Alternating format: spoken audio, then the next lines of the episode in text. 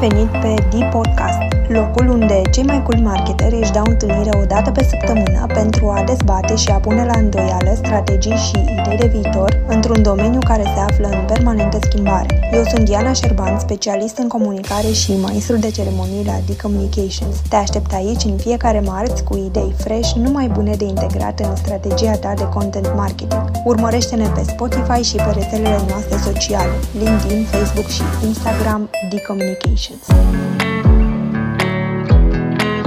Hello people și bine v-am găsit într-un nou sezon de podcast. Traversăm împreună o perioadă destul de greu predictibilă, în care unele domenii au căzut, iar altele au crescut foarte mult. E-commerce-ul este unul dintre câștigătorii momentului, așa că ne-am gândit să-i dedicăm următoarele patru episoade pentru a afla de la owner și oameni de marketing și comunicare din domeniu dacă este chiar atât de ușor să gestionezi un business în creștere. Deși la prima vedere am fi tentat să spunem că da, răspunsul invitaților pe care i-am ales pentru această serie s-ar putea să ne surprinde destul de mult. La finalul acestui sezon ar trebui să ne fie clar cum s-a transformat e-commerce-ul în această perioadă, cum s-au schimbat obiceiurile de consum ale oamenilor, care sunt strategiile care au funcționat funcționat sau nu, ce tactici inedite au implementat jucătorii din domeniu și care sunt indicatorii la care ar trebui să ne uităm atunci când evaluăm o campanie în e-commerce. Episodul de astăzi este dedicat în întregime evaluării situației în care se află acum e-commerce-ul din România, iar invitata mea aproape că nu mai are nevoie de nicio prezentare. Este country manager Answer, fondator al agenției de marketing online externalizat pentru e-commerce MTH Digital și coorganizator GPEC. Are o experiență de peste 15 ani în marketing digital și strategie de business online și e-commerce și se implică activ în creșterea și educarea pieței de digital din România, fiind trainer pentru cursurile de marketing online și e-commerce din cadrul Da Let's Go. Dacă îmi spuneți că nu știți despre cine este vorba, nu vă cred. Da, este chiar ea, Raluca Radu. Bună, Raluca, și bine ai venit pe D-Podcast! Bună, bine v-am găsit! Cum ești? Cum, uh, cum ți-ai petrecut prima zi din săptămână? Ca orice zi de luni de când a început pandemia, e full, pur și simplu. Cred că Cum suntem sunteți? în domeniul potrivit. Sunteți în domeniul potrivit, nu? Da, da, da. Oamenii potriviți la locul potrivit. Exact. Chiar mi-aduceam aminte cu un prieten care conduce o agenție de digital că anul trecut ne plângeam cu toții că e-commerce-ul e prea la început, digitalul e foarte la început și ne tot doream să uh, crească, să nu mai crească așa organic. Și na, într-un fel ni s-a îndeplinit dorința. Hai să povestim un pic despre domeniu. Asta este un podcast, uh, primul podcast dintr-un serial despre e-commerce și cumva o să mhm. facem împreună un fel de imagine de ansamblu a domeniului în perioada asta și mă gândeam să începem cu aspectele generale care au influențat piața e-commerce din martie încoace, să vedem dacă există diferențe între piețele de afară și România, ce s-a întâmplat, ce ai văzut tu, ce ai observat până acum. Da, cred că, e, cred că în primul rând diferența pornește de la punctul de start. Exact cum, apropo de piețele din afară, exact cum spuneam mai devreme, România e la foarte început din punct de vedere e-commerce, chiar și comparând cu țările din Europa Centrală și de Est, dar mai ales comparând cu zonele vestice, state și așa mai departe.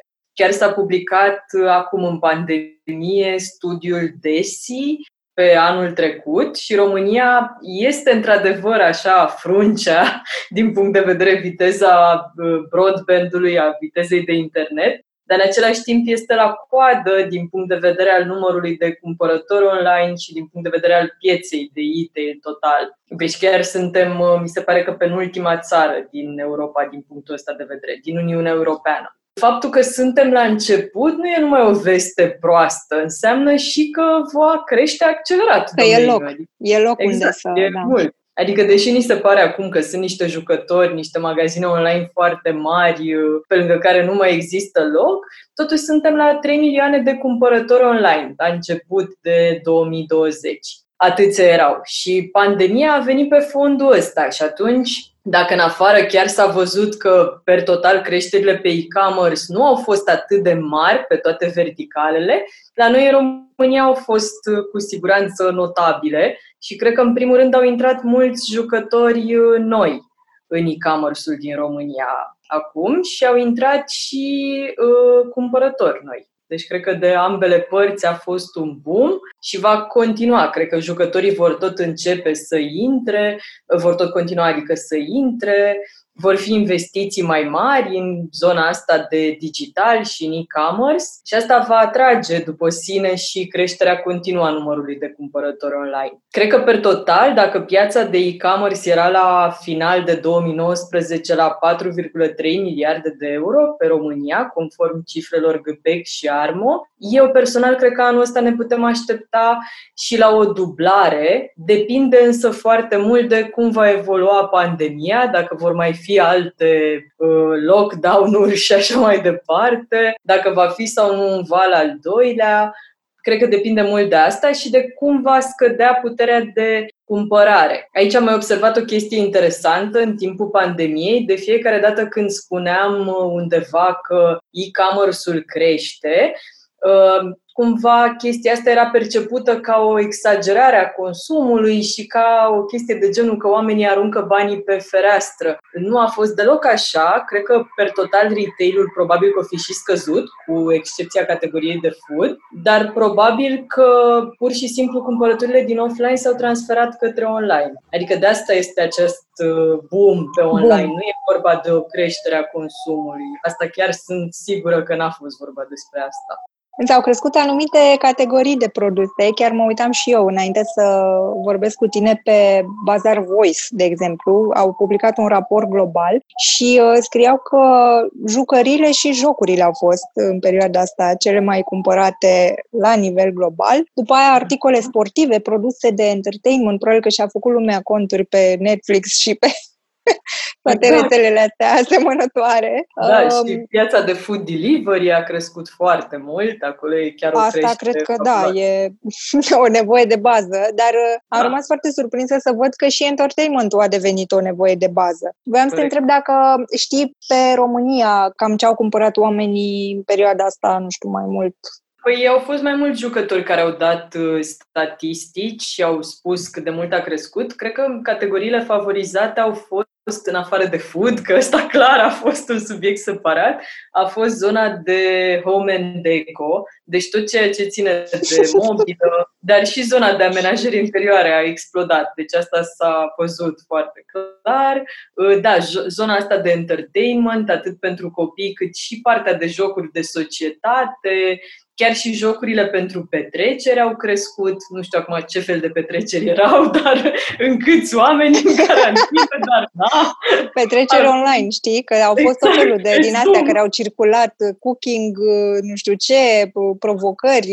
Te-am ascultat într-un interviu recent și mi s-a părut foarte tare că la voi pe Answer, de exemplu, au crescut foarte mult vânzările de rochi. Ați, da, da, da, da. reușit să găsiți o explicație la treaba asta? Nu, pur și simplu oamenii și-au făcut provizii de haine și au vrut să se bine dispună. Dar nu, n-au crescut în niciun caz categoriile la care te-ai fi așteptat, adică articole sportive, traininguri, doar pe pijamale, într-adevăr. Noi înainte nu vindeam pijamale, dar în pandemie s-a cumpărat aproape orice. S-au cumpărat sandale, s-au cumpărat pantofi cu toc, rochii, da. Da, pe pantofi cu toc s-a observat o scădere față de, o, na, față de normalul perioadei, dar oricum s-au cumpărat în continuare. Și rochile, da, da au crescut uh, foarte mult. Singura categorie foarte afectată a fost cea de costume de baie. Deci probabil că asta s-a simțit de fapt pe toată piața. Tot ceea ce ținea de travel, călătorii a fost uh, afectat. Dar luna asta și-au revenit vânzările pentru costume de baie, deci ceea ce și vedem pe litoral acum. Și am mai citit o chestie interesantă și vreau să întreb dacă ați observat la voi. Foarte mulți au observat că acum consumatorii lasă mai multe comenturi și review-uri la produse. Da, s-a văzut într-adevăr și uh, Asta am mai și observat și faptul că au fost mai uh, înțelegători cu privire la termenele de livrare și în continuare uh-huh. sunt. Uh, adică pe zona asta de customer support cumva am avut o viață mai ușoară, deși numărul de comenzi a fost în mare creștere și ar fi trebuit să simțim din contră niște probleme. Uh, și da, s-a observat că au dat mult mai ușor review-uri, mai ales review-urile pozitive au fost în creștere. Doamne ajută! Da, exact. Adică n-aș zice că e doar faptul că ne-am făcut noi bine treaba, ci a fost clar și un alt, o altă stare de spirit, poate. Da, și apropo de asta, uh, mai citeam ceva legat de cealaltă parte a uh, medaliei, ca să zic așa, pentru e-commerce în pandemie și voiam să te întreb cum s-a simțit la voi zona asta de taxe și de furnizorii, pentru că au fost multe chestii de genul ăsta în care n-au venit comenzile pentru că erau opriți oameni în vamă, tot felul de nebunii. La voi care au fost uh, așa principalele provocări resimțite? La noi n-au fost atât de mult pentru că practic se cumpără stocul cu un an înainte și așa că abia acum okay. se va resimți știi? Asta e, asta e specificul fashion-ului, dar da, pe alte categorii din e-commerce au fost probleme mari, mai ales pe uh, food, produse bio, dar și pe cosmetice au fost probleme mari cu întârzierile de la furnizori, opriri de la furnizori, da. Iar în rest, cred că în toate relațiile comerciale din e-commerce au fost uh, lucruri legate de ca în orice fel de relații comerciale în perioada asta. Termene mm-hmm. de plată, alte lucruri s-au schimbat destul de mult. Deci da, au fost și acum, într-adevăr, toată lumea spune că în funcție de ce se va întâmpla din punct de vedere economic, asta mai suntem întrebați des, dacă vor crește prețurile, răspunsul e că probabil pe termen scurt și mediu nu, dar probabil că pe termen lung cândva vor crește. Adică asta tin să cred că se va întâmpla la un moment dat după toată perioada asta. Voiam da. să te mai întreb, așa ca să facem un fel de tablou mai larg, dacă te-ai uitat la ce decizii au luat uh, companiile în general din acest domeniu în perioada asta, inclusiv pe zona de angajări sau restructurări, deși uh, intuitiv restructurări n-ar trebui să fie, dar, mă rog, uh, pe zona de marketing, uh, dacă ai uh, observat ceva interesant că s-a întâmplat uh, poate altfel decât în mod normal. Mm, cred că pe, da, cred că s-au făcut tăieri cam pe toate domeniile, asta a fost clar și cumva pot să spun că a fost destul de contraintuitiv așa. Da, în primul rând toți cei din retail care aveau și e-commerce, dar și offline, au făcut clar restructurări încă de la finalul lunii martie. Și cumva e-commerce-ul a crescut foarte mult pentru ei, dar nu putea să suplinească sub nicio formă pierderea generată de offline. Și aici o problemă mhm. mare a fost legată de uh, cei care aveau uh, nu doar showroom și depozit, ci și o chirie de plătit în mall. Acolo înțeleg că nu prea s-au făcut nici măcar discounturi de prețuri uh-huh. și acolo au fost probleme foarte mari și chiar s-au văzut. Uh, și în același timp, da, în afară de ceea ce ținea de personal, s-au făcut și tăieri de bugete. Cumva aici tăierile de bugete au venit natural din zona de evenimente. Cred că cei din zona de evenimente au fost și sunt în continuare cei mai afectați. Asta știu și din discuțiile cu ei. Practic se bate mult monedă pe restaurante, dar restaurantele totuși au terase. Cei din zona de evenimente sunt foarte afectați în continuare, pentru că nu pot ține evenimente și cumva bugetele de acolo au fost tăiate primele. Uh, dar în același timp s-au tăiat și celelalte canale. Cred că digitalul a fost în, cu siguranță singurul canal în creștere. Nu știu, au fost așa mai multe etape. Cred că la finalul lunii martie a fost așa o panică generalizată și cum cumva normală și de înțeles, în care se tăia tot, se tăia inclusiv uh, digital marketing-ul, iar asta noi, ne, noi vedem foarte clar, nu doar din auzite, dar se vedea din costul per click, costul per mia de afișări, care devenise mult mai mic, semn că nu era concurență. Deci s-au oprit foarte, foarte multe campanii în perioada respectivă. S-au oprit și din campaniile TV, evident campaniile de print și outdoor, mult mai mult. Cred că TV-ul a suferit mult mai puțin ca print outdoor.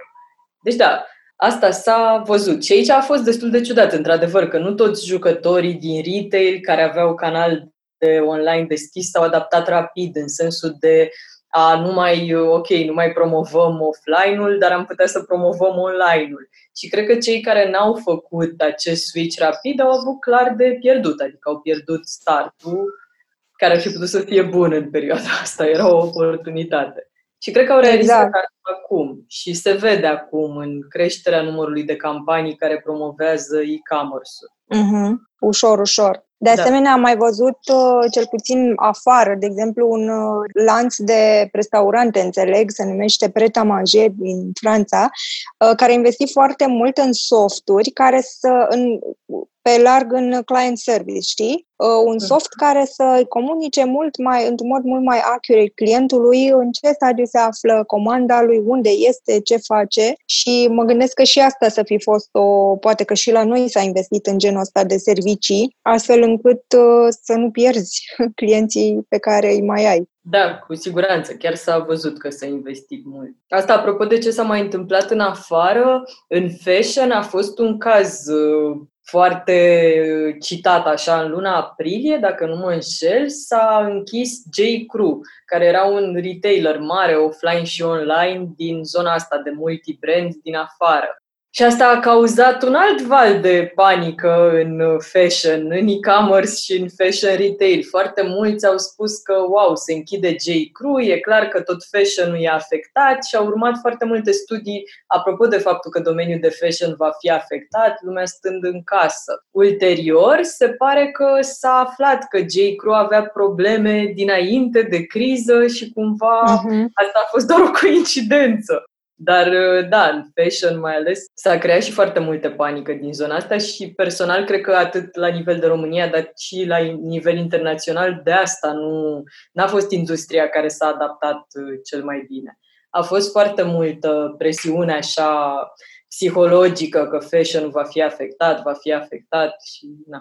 E, e uh, un pic intuitiv, știi? Dar dacă vorbim de ce s-a întâmplat la voi pe Answer, uh, știi, cumva ok, oamenii își cumpără rochii, inclusiv când stau acasă. Da. Hai da, să vedem... Uh... Probabil gândindu-se că vor și ieși din carantină, ceea ce așa s-a și întâmplat. La un moment dat, știi? da, să vedem ce se întâmplă mai departe. Cum e aia cu speranța mare ultima? exact, chiar așa e. Um, hai să facem o listă scurtă, dacă ar fi pentru companiile din industria asta de e-commerce, uh, o listă scurtă de riscuri la care ar trebui să fim atenți în perioada următoare. Că, practic, în funcție de... Noi facem acest serial despre e-commerce, ca să-ți... Cred că n-am apucat să-ți explic așa pe larg și le zic ca să audă și oamenii acum. Um, îl facem uh, ca să fie un fel de ghid. Cei care sunt și lucrează în domeniul ăsta pe zona de marketing să aibă un overview despre domeniu, ce se întâmplă, cam care ar fi riscurile și cum ar putea să-și construiască o strategie pentru momentul ăsta și pentru ce va urma după. Cumva am zis să plecăm de la, ok, să vedem care ar putea să fie riscurile, pentru că în funcție de asta ne și gândim ce nevoi noi ale oamenilor pot apărea și în cele din urmă cum ne putem adapta serviciile sau produsele pe care le vindem. Păi, cred că în zona asta de e-commerce stocurile vor fi cea mai mare problemă a anului. Cred că e foarte greu să faci predicții. Bine, e greu să faci predicții legate de orice, dar în primul rând legate de stocuri. Am văzut și asta, multe magazine online care au investit în stocuri pentru că magazinele fizice erau închise și pentru că au simțit că dădeau lovitura, dar ulterior ce s-a observat în a doua jumătate a lunii iunie, când s-au deschis și magazinele fizice și molurile, dacă nu mă înșel, parcă atunci s-au deschis, s-a observat o scădere a consumului pe online deja. Și atunci, iată că n-a fost foarte bine să investești în stocuri mult mai mari decât pentru o perioadă obișnuită. În același timp, în perioada aprilie-mai, cei care aveau stocuri erau cei care uh, vindeau, pentru că, ok, era dispus clientul să aștepte mai mult, dar depinde de unde comandai. Spre exemplu, cei care comandau din China au avut întârzieri uriașe și au fost nevoiți să oprească anumite comenzi deja plasate, deja plătite și așa mai departe. Deci cred că asta va fi cheie, să uh, găsești aici o soluție magică, adică cumva să te bazezi pe uh, stocurile de anul trecut și probabil să mergi cu un plus și, nu știu, să gândești niște dealuri flexibile cu furnizorii în partea asta. Deci asta cred că ar fi, ăsta e principalul factor de risc și ăsta e clar principalul lucru la care se uită acum toți uh, cei din e-commerce. Și cred că asta cumva e și pentru retail offline. Am citit tot așa de curând și iarăși foarte surprinzător, adică statisticile practic ne contrazic orice tip de intuiție am putea să avem. Faptul că tinerii de generația Z și millennials sunt mai atrași să cumpere lucruri din magazin decât online. Vine da, să crezi? Da.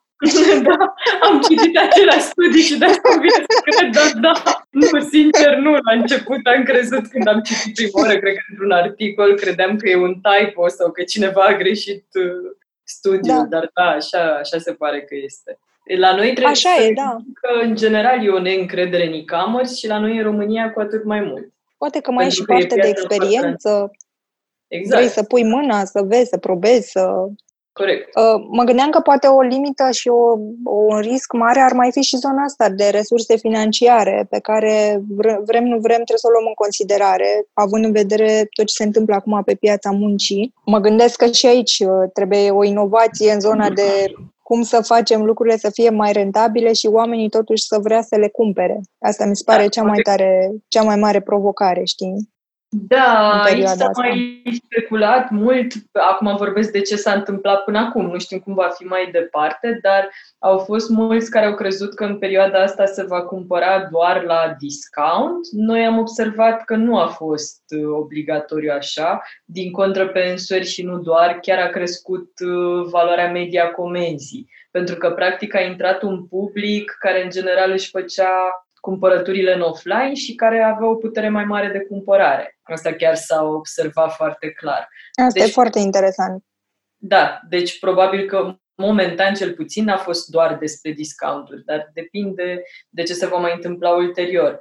Alt lucru pe care l-am observat apropo de riscuri fix în e-commerce, și asta, da, cred că i-a afectat pe retaileri. Uh, Retailerii au avut așa o situație mai specială în cazul în care aveau și offline și online. Uh, Au decis în perioada pandemiei să introducă mulți oameni în șomaj tehnic, să facă restructurări sau scăderi salariale și cumva s-au bazat pe faptul că oamenii care erau din offline o să înțeleagă. Și așa s-a întâmplat. Dar uh, surpriza a venit din zona de online. Eu am văzut asta în foarte multe cazuri, nu pot să fac o statistică din ea, dar se observă. Acum toată lumea a înțeles că digitalul e un domeniu de viitor, se angajează foarte mult și chiar am observat că după 15 mai sau când a fost prima relaxare, nu mai mi-aduc aminte, uh, foarte mulți care ora li se micșoraseră salariile și-au dat demisia și au găsit instantaneu un alt job. Deci pe domeniul ăsta de online cred că a fost o surpriză neplăcută și cred că se va vedea sau se și vede cel puțin la mine pe LinkedIn să văd niște mutări de uh, trupe fascinante. Serios! Da, și aici cumva e normal. Ei s-au raportat la cazul din offline, care reprezenta majoritatea business-ului. Acolo normal că oamenii au înțeles, era o situație aparte, dar nu s-a aplicat și pe online, unde din contră au fost mai multe oportunități ca niciodată. Și aici cred că a fost o greșeală. Deci cei care n-au realizat asta, clar, s-au trezit cu faptul că au plecat oamenii absolut instantaneu și au avut nu una, ci multiple oferte de muncă. Da. Indiferent de Ăsta nivel. chiar e un risc, adică Da. oricât de amuzant ni s-ar părea, Da. e un risc având în vedere cât de greu e să recrutezi în perioada asta, știi, cu... Înțeleg punctul de vedere de partea cealaltă a baricadei, pentru că, da, nu e corect la nivelul unei companii mai mari uh, să tratezi diferit uh, online-ul față de offline. Da, da. Cu siguranță, ăsta e un risc și acum, efectiv, e bătaie pe oameni. Asta îmi povestesc și oamenii din zona asta de recruitment și de executive search, că pe digital și e-commerce acum, într-adevăr, sunt foarte, foarte multe proiecte, de trei ori mai multe decât acum un an. E o veste bună, într-un Da. final. Hai să vedem care ar fi oportunitățile, că riscurile am înțeles care sunt. Cred că cu siguranță oportunitățile sunt de a intra cât mai repede în zona asta de e-commerce și a investi cât mai mult, pentru că e clar că în, dom- în următoarea perioadă nu are altă șansă decât să crească. Și știm deja din alte domenii că, practic, a- cu cât ești mai top of mind pe ideea asta de magazin online pe o anumită categorie, cu atât ai mai mult de câștigat și va fi mai Mhm. greu să fii detronat. Deci asta e cu siguranță o oportunitate. Apoi, cred că ține de a inova. Cred că acum e momentul ideal să educi publicul și cred că se și vede că, spre exemplu, EMAG face asta foarte bine în momentul ăsta. Au făcut foarte mult push pe proiectele care înainte nu, uh, nu se ridicau așa de la pământ, cum ar fi plata online cu cardul care acum a explodat, finally. Uh, La fel, uh, plata prin mobile POS la curier și la fel livrarea la um, aceste locăre, care în afară sunt o modalitate de livrare foarte populară și care va salva foarte mult atât magazinul online, cât și timpul clientului, cât și uh, Timpul curierului. Exact. Da. Și o să rezolve multe probleme. Și cred că acum chiar e o oportunitate de a educa publicul, pentru că, într-adevăr, publicul e mult mai interesat să audă, e mult mai interesat să înțeleagă cum funcționează zona asta de e-commerce. Și atunci, acum cred că e momentul ideal să o faci. Și chiar îi admir foarte mult pe ei pentru push-ul ăsta și chiar zona asta de locăre se vede și pe alte uh, piețe din Europa Centrală și de Est că a explodat. Și de asemenea, cred că acum e momentul să inovezi pe partea asta de livrare, livrare programată, livrare, livrare predictibilă. Cred că e exact momentul ca utilizatorul să fie mai atent la mecanismele tale, atât cele legate de servicii, cât și cele legate de marketing, cum ar fi mecanismele acestea de adăugare a produselor în wishlist, de a seta alerte de stoc pentru anumite produse care se pot termina, cred că efectiv publicul e mult mai deschis acum să înțeleagă cum funcționează domeniul. Apropo de, de asta cu magazinele online, ar fi așa un set minim de reguli de care, să zicem, un business care vrea să-și pună treaba asta la punct, ar trebui să țină cont ca să fie safe, adică minimum ce ar trebui să faci ca să-ți meargă, să înceapă să meargă businessul ăsta online. Cred că, în primul rând, trebuie să fii atent la bază și anume la cum funcționează platforma magazinului online. Aici e destul de importantă zona asta de user experience. Ești safe dacă apelezi la una dintre soluțiile software as a service existente care sunt practic funcționale pe un anumit template. Dacă nu ești pe una dintre aceste soluții, și aici mă refer la, inclusiv la cele românești, GoMag, Content Speed, Extended, Avanti Card, cât și la cele din uh, afară, OpenCard, PrestaShop, uh, Magento, Shopify, Vitex, oricare dintre aceste variante, e clar că îți oferă un template și o bază bună de la care să pornești. Dar altfel, dacă ai tu o soluție făcută de un băiat, Uh, da, ai șanse mari să ai probleme pe partea asta de user experience, adică efectiv utilizatorul să nu poată finaliza o comandă sau să nu înțeleagă cum să finalizeze o comandă. Și atunci când ne referim mai ales la cumpărători online care nu uh, știu să placeze o comandă sau care n-au încredere, e clar că nu trebuie să creăm și noi puncte în plus de fricțiune aici. Deci asta cred că ar fi așa, cumva, ă, baza. Iar ulterior, cred că e important să înțeleagă cei care sunt la început că circulă așa acest mit, sincer, că online nu e mult mai ieftin, dar nu, cred că ar trebui să fie conștienți că sunt niște costuri de a începe, sunt niște costuri cu platforma, sunt clar niște costuri de marketing și e bine să te uiți la toate punctele astea. Deci, în ce să investească în prima fază, să zicem, ca să pună lucrurile pe roate? Că știi că uh, mulți da. sunt foarte derutați de zona asta. Domne, să fac SEO, să fac AdWords, să mă promovez pe Facebook. Uh, sunt așa, uh, mulți vor să le facă pe toate, nu fac nimic bine. Da, zice că varianta asta de a le face pe toate chiar nu e opțiune. Cred că, în primul rând, da, trebuie să te uiți la platformă și aici noi la GPEC avem un audit anual care se poate face, în care îți spunem dacă platforma ta e ready to go. E evaluată de 30 de specialiști pentru un cost minim și ți se spune, practic, mhm. dacă trebuie să îmbunătățești ceva la ea și ce ar fi prioritar. Ulterior, apropo de întrebarea asta cu în ce să investești pe zona de marketing, depinde de tipul de produs. Dacă e tipul de produs pe care utilizatorii îl caută pe Google, pentru că el răspunde unei nevoi, nu știu, bor mașină, nu știu de care, atunci, da, cu siguranță că trebuie să investești în SEO, iar inițial în Google Ads. Pentru că Google Ads va funcționa pe termen scurt și probabil și mediu, iar ulterior zona de SEO are nevoie de un timp până să înceapă să dea rezultate, adică până când să fie indexat. Dacă ești în zona asta de fashion, de pildă, sau de design interior în care tu creezi o nevoie, atunci cu siguranță e important să fii pe canalele astea de Facebook Ads, Instagram Ads, chiar și pe LinkedIn, adică practic să fii tu cel care se duce către client și încearcă să creezi o nevoie și o cumpărătură de impuls. Din, din experiența ta de până acum ai observat să fie o diferență, apropo, dacă investești același buget într-un business care nu este cunoscut față de unul care este cunoscut, ar fi util ca un next level să investească și în zona de awareness, să facă și uh, zona de presă, de tot felul de da, content marketing. Da, foarte bine că ai deschis uh, subiectul chiar voiam să vorbesc despre chestia asta și era cât pe aici să uit. Da, aici e o chestie cu care eu una mă lovesc foarte des. E o preconcepție la fel în zona asta de online că există așa un uh, performance marketing în care bagi atâția bani și scoți atâția bani fără să treci prin uh, funnel normal de marketing. Normal, în primul rând, consumatorul trebuie să audă de tine, trebuie să capete încredere în tine,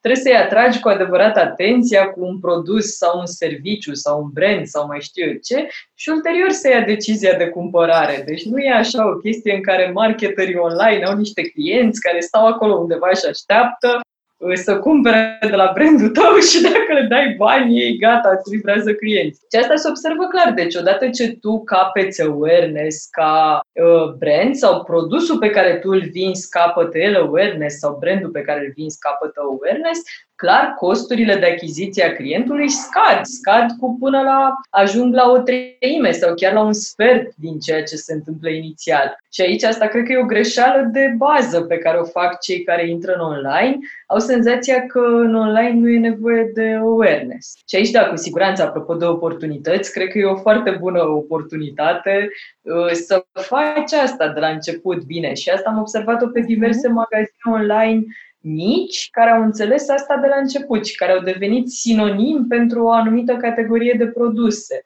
publicul când caută produse bio, o mare parte dintre ei se duc la Republica Bio. Când caută produse pentru gravide, se duc la Mama Boutique, e top of mind. Nu mai stau să mai caute pe Google rochie gravidă, nu știu de care. Și da, asta exact. e o exact. mare oportunitate și îți scade mult costurile. Se pare că undeva la 70% dintre cei care dau click pe Google Ads dau click pe un advertiser pe care deja îl cunosc. Da, care de aici a plecat uh, și întrebarea mea. Știam, vorba ta, citim acele studii. Da, din uh, experiența de la Ensuri, chiar din experiență practică, da. canalul de PR, și am mai spus-o de mai multe ori, e cu siguranță cel care ne-a adus cel mai mult și e chiar un canal foarte eficient. De asemenea, zona de TV e foarte importantă pentru educarea publicului, numai că normal necesită și alte bugete ca să ai cu adevărat un impact, dar clar ar zice că sunt top canale care ne-au adus rezultate. Niciodată nu ne-am bazat doar pe digital marketing și uite, chiar în zona asta de fashion se vede foarte clar și nu numai, și dacă ne uităm la EMAG, la Altex, la jucători mari din e-commerce, toți fac tot ce pot. Fac TV, fac PR, fac outdoor, deci nu, sub nicio formă nu e vorba doar despre marketing online. Da, Hai clar. să dăm, să încercăm, că nu avem, nu suntem, uh, uh, cum să zic, prevăzătoare, dar uh, să încercăm să dăm un orizont de timp, de exemplu, pentru un business care începe acum zona de online și trebuie să facă și digital, trebuie să facă și awareness. Crezi că într-un an de zile, uh, dacă face cum trebuie, așa, conștiincios, începe să vadă rezultatele și rezultate care după aia să se mențină, adică nu vorbim vorba ta că ai pus niște bani și ți-ai, ți-au venit trei clienți. Să ajungi în punctul ăla de care ziceai tu, oamenii deja să te asocieze cu o categorie de produse și să vină apoi organic înspre tine. Da, cred că se pot vedea cu siguranță rezultate. Normal, e diferit între cineva care acum pleacă la drum și cineva care are deja offline. Cel care are offline, cu siguranță e ca și când are un start foarte mhm, mare uh-huh, uh-huh. de awareness. Da, aici aș mai zice că e un lucru important de spus. Discutam cu fostul CEO de la Carrefour, deci cred că acum vreo trei ani și chiar așa era situația în momentul respectiv. La, trebuie să ținem cont de faptul că la nivel de 2017 nu prea existau jucători, deci chiar îi numărai pe cele două mâini pe degetele de la cele două mâini pe jucătorii care cu adevărat făceau profit din online, pe piața din România. Și situația n-aș zice că s-a schimbat foarte mult. Deci asta era situația înainte de COVID. Era situația în care pentru aproape toți jucătorii de pe, pie- de pe piață, investiția în online era mai mare decât uh, ceea ce scoteau din acest canal.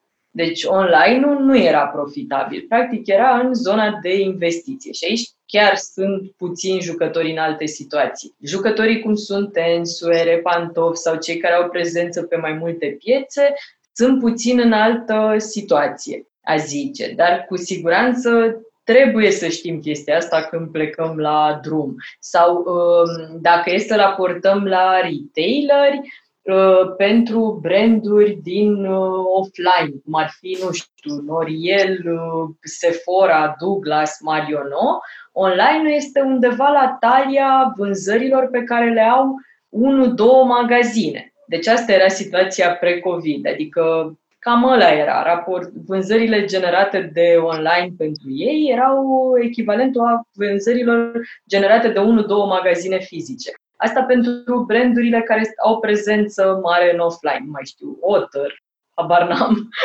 Erau deci, studii până acum despre motivațiile, până în COVID, care era motivația oamenilor care cumpărau online? N-aveau timp sau li se părea mai ușor? Da, în general erau două motivații principale, legate de timp și, da, legate de discounturi. Practic, e-commerce-ul intrând în România odată cu Black Friday în 2012 a avut loc o creștere mare a e-commerce-ului, atunci mulți aveau percepția asta, că online este mai ieftin. Percepție însă care a creat o presiune foarte mare pe profitul retailerilor de asta, situația despre care vorbeam mai devreme, uh-huh. presiune foarte mare pe firmele de curierat, cu siguranță. Acum, cred că COVID a accelerat uh, totul. Adică e clar că dacă înainte cei care investeau în online se așteptau ca peste X ani să înceapă să fie profitabil, acum acest X s-a diminuat mult. Exact, dar da. rămâne presiunea pe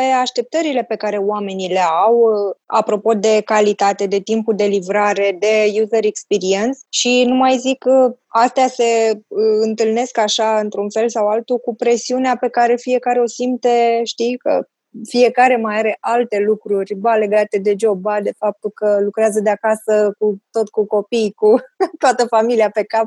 Da. Și cumva asta poate să interfereze foarte mult cu reacția lor față de niște lucruri care până la urmă se pot întâmpla inevitabil și care nu țin nici de tine ca retailer online. Mm-hmm. aici e, e o mare și Poate că aici intră partea de care vorbeam noi, zona de PR, care trebuie să vină așa ca o chestie soft și să dilueze toate lucrurile astea, ca să mm. fie bine într-un final.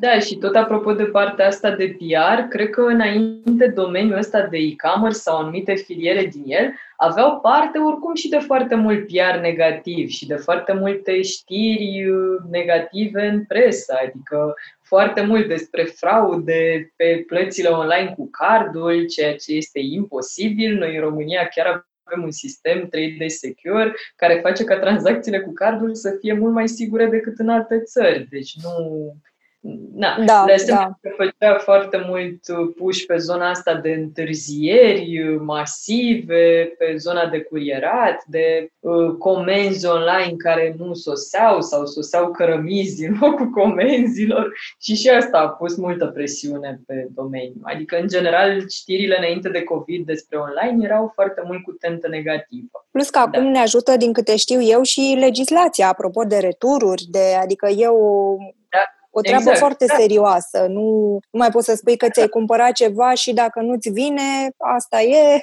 ne pare rău. Exact. Uh, acum totul e foarte transparent. Mm-hmm. Chiar de ceva ani, consumatorul care cumpără online chiar are parte de toată legislația în favoarea lui. Deci, cu siguranță, zona asta de țepe este foarte, un procent foarte, foarte da. Hai să vedem așa, apropo de tot ce am discutat, să încercăm să facem o concluzie pentru cei care ne urmăresc. Legat de domeniu, înțeleg că el este și va fi de acum înainte clar un domeniu foarte important. Uh, mai vreau să adaug aici un, nu știu dacă e, e undeva și în zona de risc și în zona de oportunități, adică cred că e mhm. important uh-huh. să mișcăm rapid.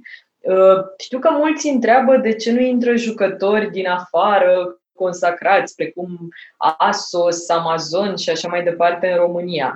Răspunsul până acum era că piața e prea mică la viteza de internet pe care o are România și la faptul că, uite, chiar recent am fost uh, în top 10 orașe tehnologizate ale Europei. Chiar zilele trecute a apărut o știre. Uh, Super. Cred că șansele acum sunt să crească foarte mult domeniul. Odată cu această creștere, foarte posibil să pățim ce se întâmplă în Polonia și Cehia, și anume piața foarte rapid să ajungă foarte aglomerată. Deci chiar în Cehia, tot făcând business de-a lungul carierei acolo, chiar am observat asta uh, de la un an la altul. La un moment dat s-a trecut de la 8.000 de magazine, dacă nu mă înșel, la 35.000 de magazine. Wow. da, iar la ei piața e mult prea aglomerată. De asta intră la noi jucători precum Mepantov, Modivo din Polonia, Zut din Cehia. E o aglomerație uh, fascinantă pe piață. Noi încă avem avantajul faptului că sunt puțini jucători și cred că efectiv acum,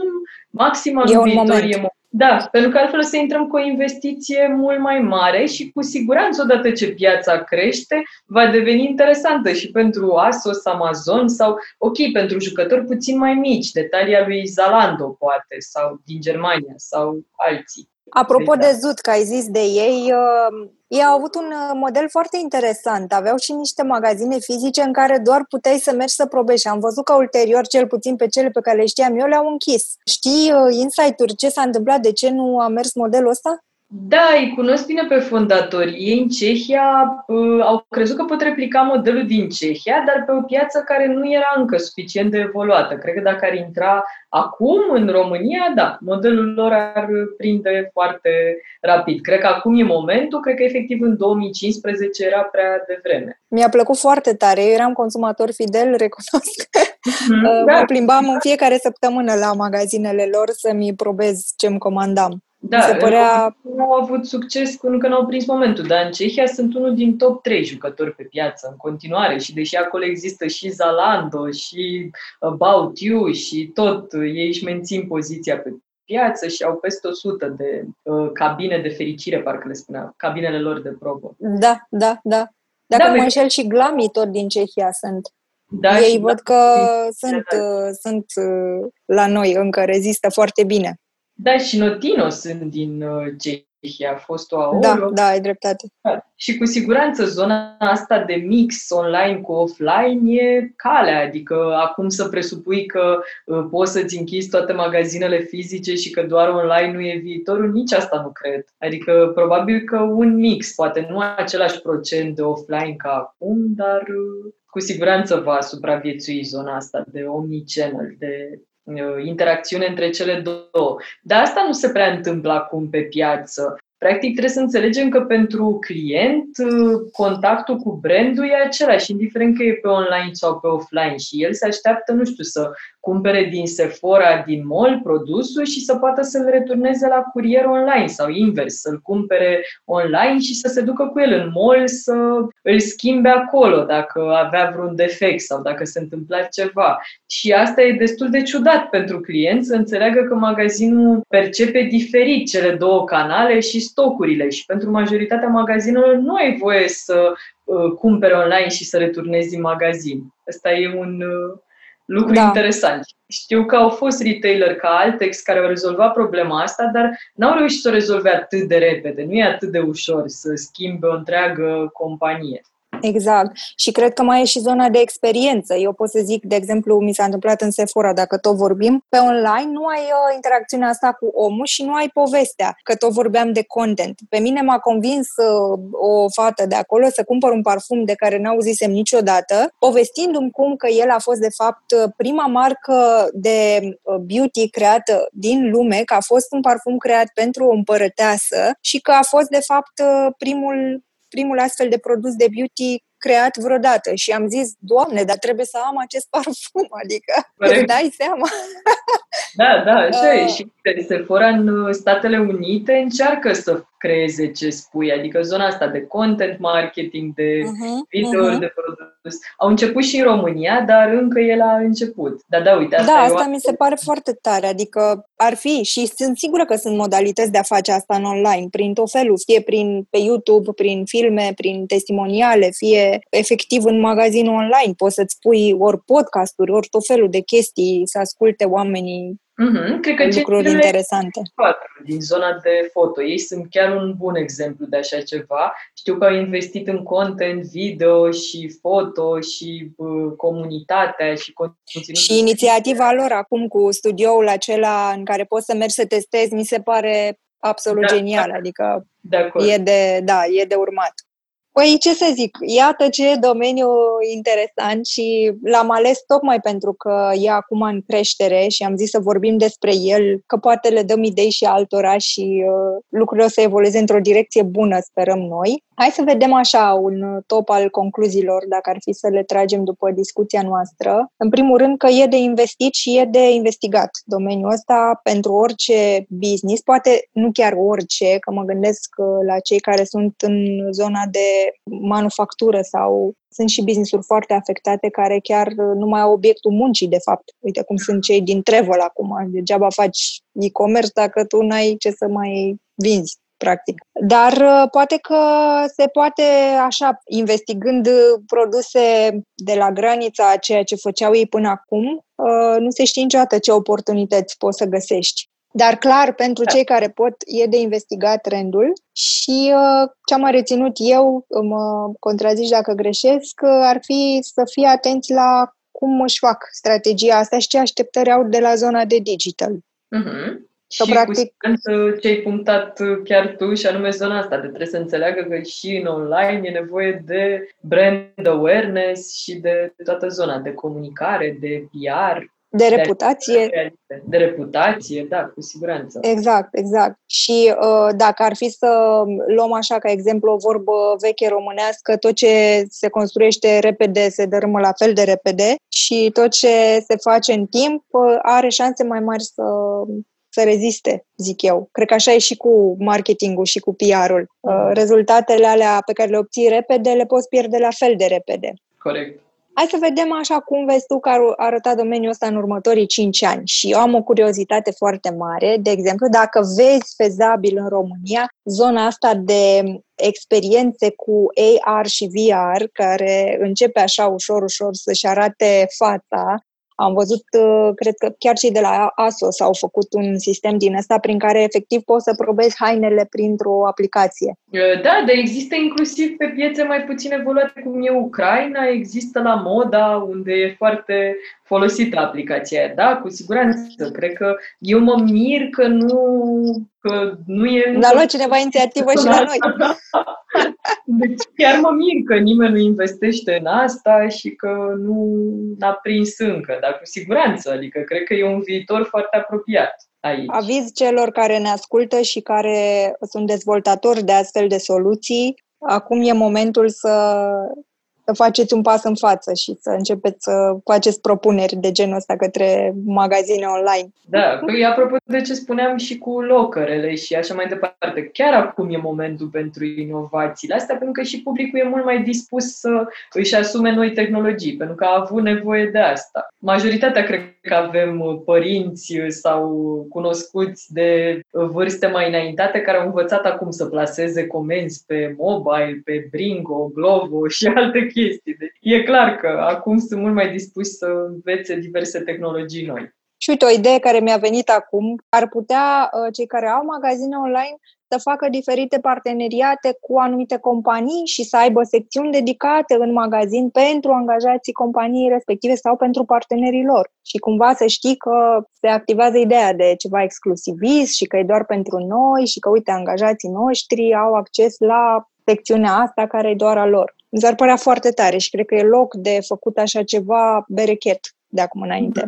Există deja, doar că există ad hoc, dar există deja astfel de dealuri și da, știu că sunt și diverse inițiative care încearcă să le înglobeze sub o platformă. Da, deci, da, asta, de asta știu și eu. Dar mi s-ar părea foarte tare să fie așa, pe fiecare retailer în parte și să, apropo și de content și să le livreze anumite tipuri de content special pentru ei. Na. Da. Bun. Ar mai fi ceva de zis despre viitorul e-commerce, care este unul strălucit? Cred că am atins. Așteptăm, da, să vedem cum evoluează piața. Eu zic că o să meargă într-o direcție bună, suntem optimiști. Îți mulțumesc tare mult că ai fost alături de noi astăzi și te așteptăm cu drag uh, și data viitoare să mai povestim despre e-commerce și despre ce se întâmplă nou în domeniu. Mulțumesc mult și eu. Chiar a fost super faină discuția. Cu drag! Rămâi conectat la sursa ta de idei creative. Urmărește-ne pe rețelele noastre sociale, LinkedIn, Facebook și Instagram D-Communications. Împărtășim zilnic best practices, idei wow și studii de caz care pot fi chiar sursa următoarei tale campanii de content marketing.